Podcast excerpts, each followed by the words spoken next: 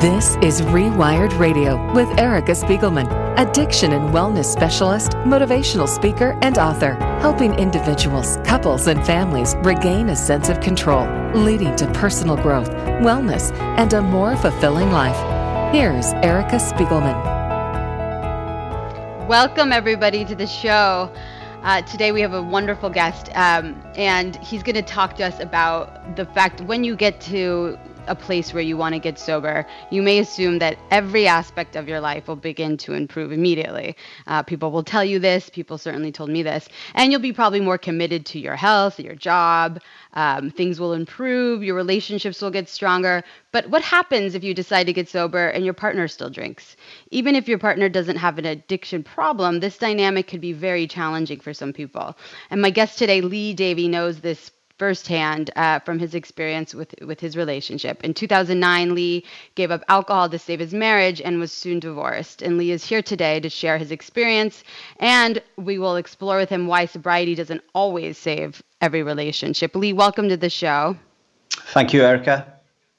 And we were we were talking in the last segment. Lee Lee was on um, a little bit before, and we were just discussing um, how he did quit drinking, and uh, congratulations on that, and also found himself, you know, in some other behaviors that were starting to have negative consequences on his life. So I just wanted to finish up talking about that, and, and then and and lead into discussing how we do think that sometimes there's this solution that's going to save our marriages and save, you know, our jobs and and and all of that. So Lee, mm. let's just wanted to to kind of bring everyone up to speed. We were just discussing how he he um, quit pornography. He was he, he found himself in other you know behaviors, which we Lee, if you could speak to a little bit. How did you yeah. have that awareness? Because there's so many people listening right now. I know that are struggling with, let's say, you know, they've quit drinking or they've quit doing drugs or they've quit you know eating compulsively, but now find themselves exercising like crazy, shopping online. You know, we have this thing called cross addiction um, mm. that is is a real thing. I, I, I think one one of the things I, I notice is uh, is people people sometimes think that they quit an addiction and they they create a new one out of thin air, um, mm-hmm. and that that doesn't see that isn't the way it works. It's particularly the people I work with. What what tends to happen is those addictions are already there. it's very unusual for you to get a really super healthy um, drunk You know what I mean? It mm-hmm. generally, mm-hmm. generally, you know, if you're an, if you're an alcoholic, you you probably got a gambling problem. You're probably eating very badly. You, you you're you're not exercising as much as you should be. It, there's a lot of stuff going on, at, you know, at the same time. And I just think what happens is.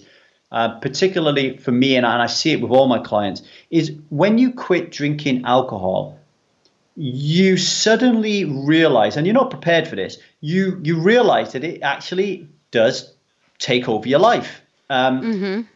And and uh, and all of a sudden, what happens when you quit is you get white space in front of you. And uh, I, I teach people that white space appears in your mind because no longer have you got that brain fog of alcohol just kind of like stopping you from thinking. So now you can now you because that fog's not there, your brain starts working properly and you start philosophizing, you start asking why am I working in this job? Why am I in this relationship when it's making me miserable? Why am I sitting down watching House of Cards uh, when I don't really enjoy it? You know, so there's that white space in your mind, but also you have that white space in the physical things that you do every day because now you're not going to want to be going out as much and drinking and going to the bar right. and all this kind of stuff.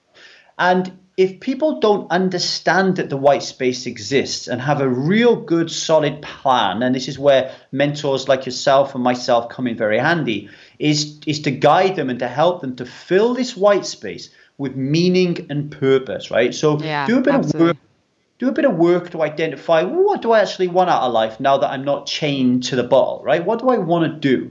Um, and once you start asking those questions, you can start to carve a life out for yourself, um, which means that every action you then take needs to be aligned with this new life. Okay, so. Mm-hmm. Uh, this new life comes a new worldview, a new set of values, um, new mm-hmm. belief system, uh, and most, and we're going to talk about this in a minute. New friends, and and what happened for me, I think that the major thing that happened for me after I quit drinking alcohol, Erica, is I felt very powerful. I looked around me and I thought to myself, holy shit, I'm the only person here who's ever quit drinking alcohol. Like, and I lived yeah. in a little valley, 3,000 people. I didn't know anybody who'd quit. I thought it was quite powerful. And, and I quit after reading a book. So I picked up another book, and it's, it's right in front of me right now. It's Jack Canfield, The Success Principles. My microphone is, is on it. And Jack Canfield said to me, You can be and uh, do whatever you want to be and do. And I was like, Oh, 20 years working in the rail industry, got a really high job, a lot of money, a lot of um, um, potential to be a CEO, but I hate it. So I quit. And it was the most di- difficult decision, far more difficult than quitting alcohol. It was the most difficult decision I've ever had to make to quit that job because I was in there for 20 years. It's all I knew. Um, wow.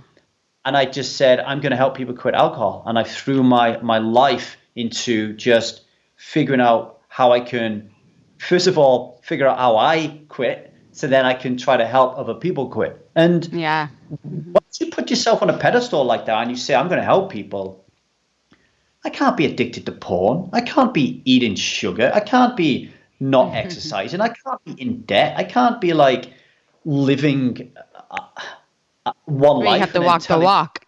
Yeah, yeah I, I think that's really important. And and although I teach this to people, it, it happens organically. I, I, I have a lad who's uh, on my forum at the moment called Angus.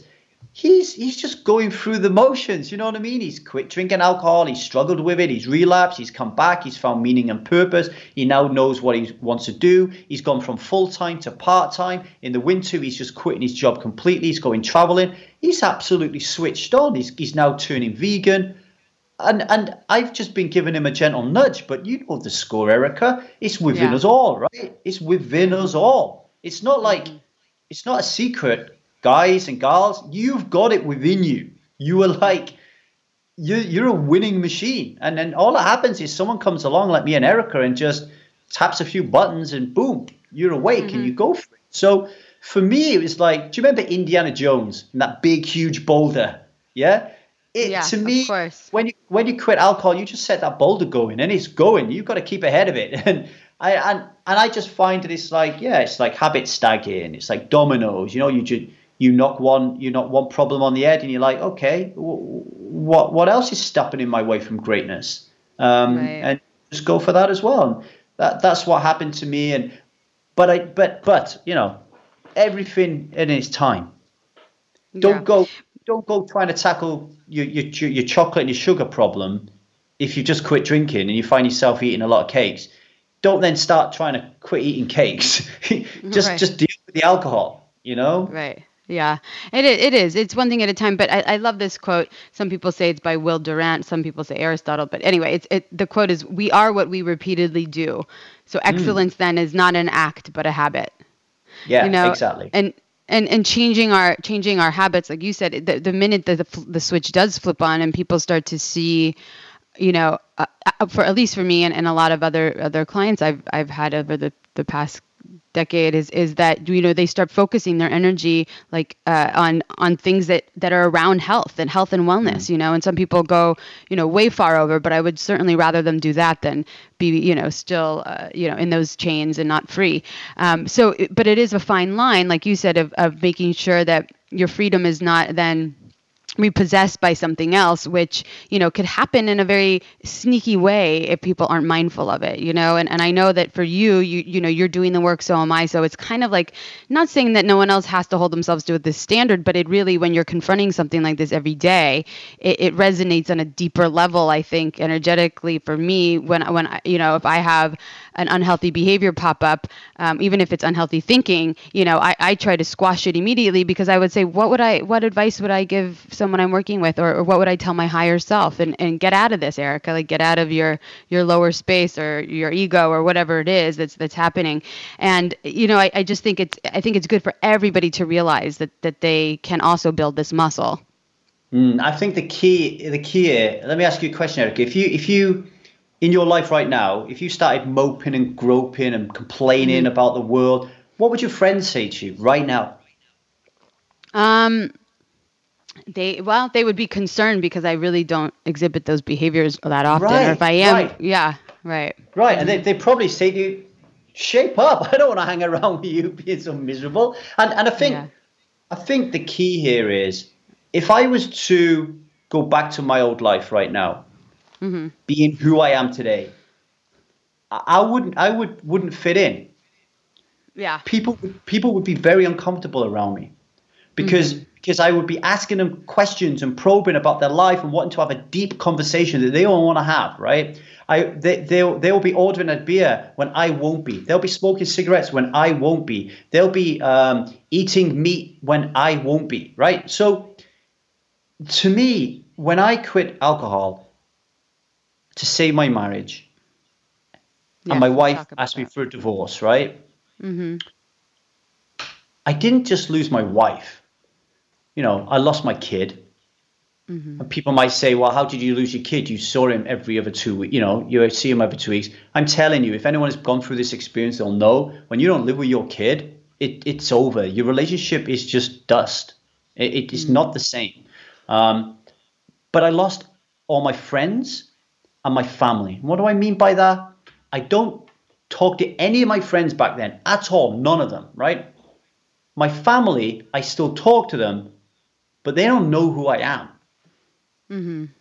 Now, that means you can either live a very lonely existence or you can do something about it and go and find like minded people. And what happened mm-hmm. to me, Erica, was I suddenly, again, because of the white space and the brain fog being lifted from my mind, I started to be attracted to energy instead of um, a surface level look of a person.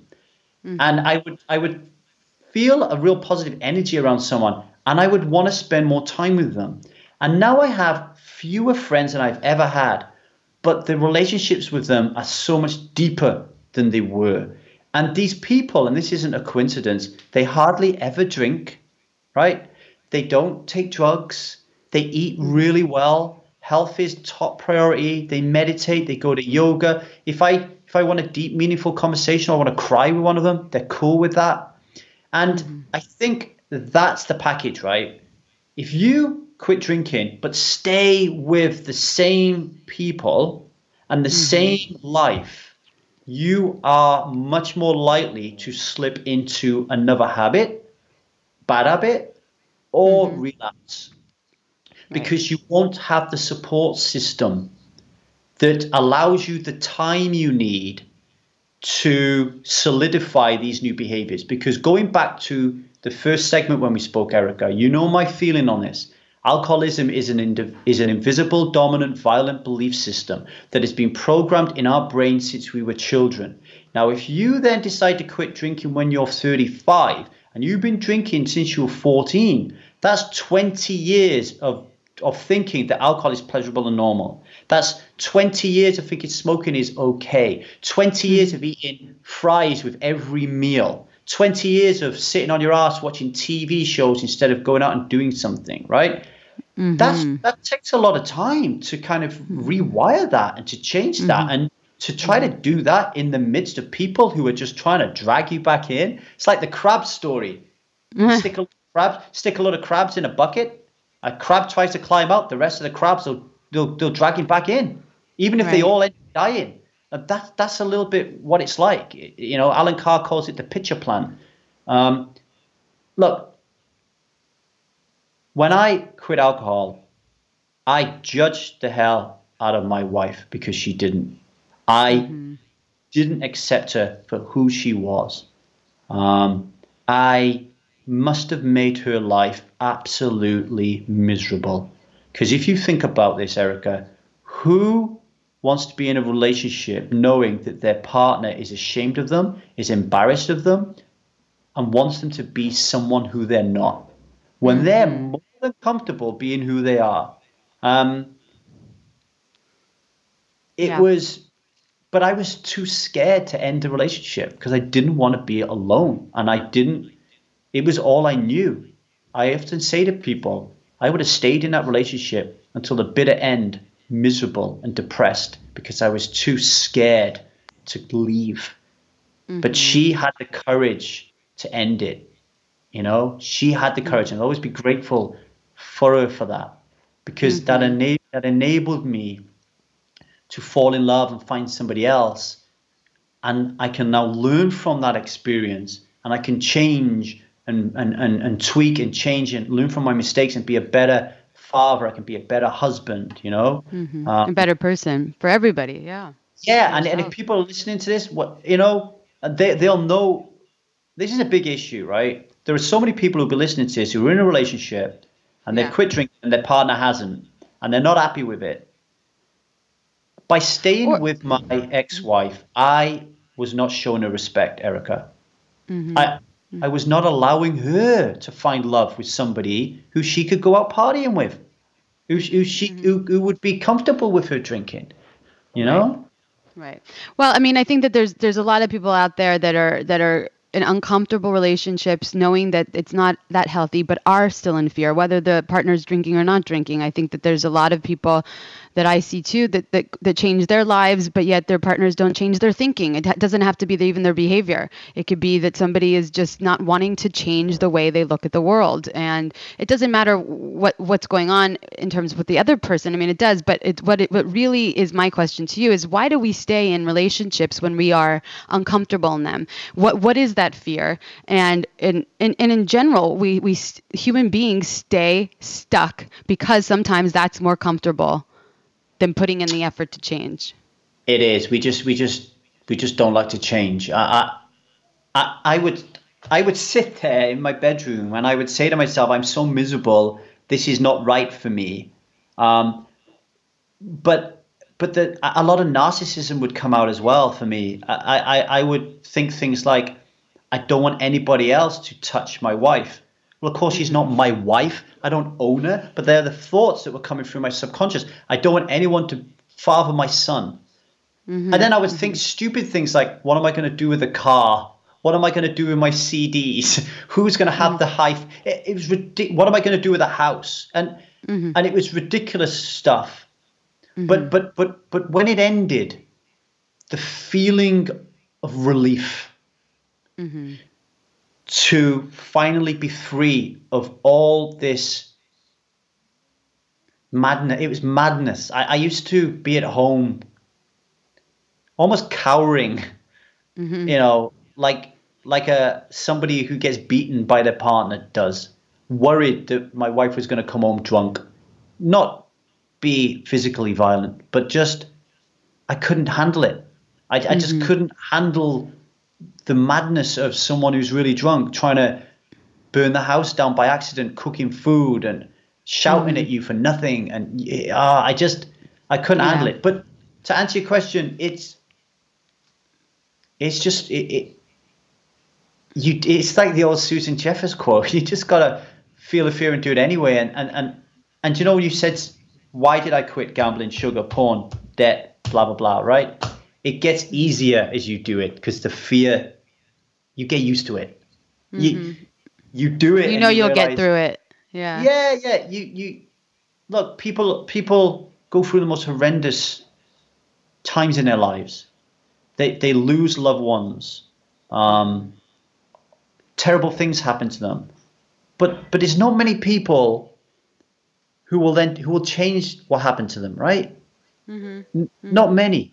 Um, I think it's Amy Purdy lost both of her legs when she was in her twenties, right? You know, and yeah, great author. She she would she would never change. She said, "I would never change. I don't want my legs back," because her because her life now is how it is because of those traumatic of events course. and that suffering. Mm-hmm. So being a role model is really important. I think if you're in this relationship where your other partner is drinking, don't focus on them. Um, be a good role model. Do your thing. Play the game a little bit as well. Um, learn to communicate effectively. Yeah, uh, big deal. If, mm-hmm. Yeah, if, if if your partner's ranting and raving at you, because they, they will want you to drink, they'll do everything to get you to drink. When they're ranting and raving you, don't defend, don't attack, just try to find a grain of truth in what they're saying. Mm-hmm, and mm-hmm. by doing that, you'll disarm them. And they will start to start to think you're listening to them. And the whole conversation from that point on just goes somewhere else entirely. And and look, I believe, because I've been through it, that you should try everything you can in your power to make relationship work before you give up, including trial separations. Mm-hmm. But at the end of the day, if it doesn't work, you have to respect each other. You have to realize that we only get one life and you need to mm-hmm. make the most of it. And um, one of the most respectful things you can do in these circumstances is to leave. And look, you know, I have all I carry all kinds of shame, Erica, about leaving because I can't be a parent to my boy. But if I mm-hmm. ask my boy about his life and his childhood, he he's fine with it. He loves it. He thinks I'm the greatest dad in the world. He thinks his mom's the greatest mom in the world. You know, right, right, yeah. People repair and people heal, and sometimes you know the fears that you once had are, that they don't they don't unfold the way you thought. You know, sometimes mm. these tapes these tapes you know are full with fear, and that's yeah. you know we have to we have to learn not to to to believe believe everything we think. You know, I, so I, yeah. Mm-hmm. So I was just going to say, just and I'll shut up. Is um, I wrote a blog post called 10 Reasons Your Marriage Fails After You Quit Alcohol. It's on the Needy mm-hmm. Helper site. Um, it's got over 100 comments on there. It's a very popular one. People resonate with it. Uh, if you are in this problem where you're worrying about your relationship, pop over there, have a look at it. It might help you. oh, yeah. Oh, that's great. Well, that's what I wanted to ask you about. So I, you know, I want to be able to get all the information to our listeners about where to find you before we uh, run out of time. So can you tell us a little bit about the Needy Helper? And are you the Needy Helper? I loved when uh, I saw this. I was like, oh, this is this is someone calling themselves out. Like we're all needy to to yeah, be loved yeah, and no, to give the needy help. helper. Yeah. The needy helper. Yeah. When I when I gave up drinking, I remember sitting in my kitchen with uh, my in-laws at the time and we were saying to ourselves, what are people going to type into Google who want mm-hmm. who want to find help? And we were like, well, they'll need help. So that's how Needy Help was born. Ah, that's we're, cute. I like it. We, we, we're just about to kill it though. Um, we're just about to rebrand. Uh, mm-hmm. We're gonna we're gonna be called the the truth about alcohol, and we're going okay. to really step our foot on the gas about raising awareness, um, exposing the truth on this um, invisible, dominant, violent belief system I've been talking about.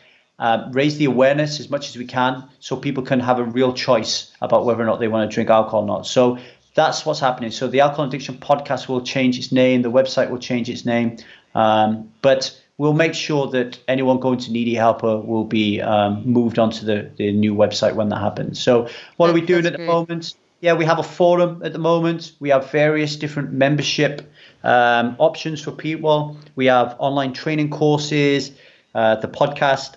It's a it's a community where we're really trying to get together and make a change and raise awareness on the truth behind alcoholism. It's really exciting times at the moment, Erica. That is exciting, and I'm so happy you're using this forum as you know. I mean, like like you were saying before, meeting like-minded people now could happen via social media, via blogs. You know, these communities mm-hmm. online. Um, you know, uh, there, there's a lot of people that I know in the United States don't have access to treatment centers. Uh, they don't have access to help basically. You know they're in the middle yeah. of uh, middle of nowhere. And, and and really it's it's a very uh, hard situation. But now thank gosh you know there's people like you and these forums these communities where I, I i believe people are really starting to find some community and feel part of and feel like they could relate. And and it's changing their lives in a positive way. Yeah, the community angle of it is so important. When I quit alcohol, I had nobody, like I said, I, nobody at all um, and even now, even now, with my new theories on the um, alcoholism belief system, in in the sobriety circles, I, am still a little bit alone. I still, you know, there's still so many mm-hmm. people believe in the disease theory and all these different types of stuff. So um, you do really have to reach out there and uh, connect with people, and that in itself is really difficult because we're not in school anymore, are we? Um, it, for some reason, we find it more difficult as adults, but um, my wife is a good role model for me in that sense. She's great at going out there and just uh, meeting people, and I just tag along to her coattails, and, and it always works mm-hmm. out for me quite well. That's great. And so let's talk about your book really quick. You know, I want to I want to hear a little bit. It's so it's called The Needy Helper: 2015 Diary Excerpts: A Life After Quitting Alcohol. Where can people I, find this? Yeah, it, you can find it on Amazon. Um, it was basically, you know, you get a book, Erica, and you read about somebody's success story, right? And you can't really relate to them. They're flying around in helicopters and, and yachts and whatever, living in beautiful houses, and you can't relate to them. And I, and, and I always wanted to write a book where you're in the trenches. Okay. So it's like, this is what it's like to quit alcohol and and try to fill the white space with meaning and purpose. So that book is um, diary excerpts, personal diary excerpts from 2015, including uh, a trip to Burning Man. So if anybody ever wants cool. to go to Burning Man and do Burning Man sober, then read the book. Uh, I, I, talk about yeah. how I, I, managed it. Now, uh, the plan at the beginning was to do a book every year. Now, not so much. I just, uh, if you come to um, Needy Helper Hub, just Google Needy Helper Hub and you'll find it.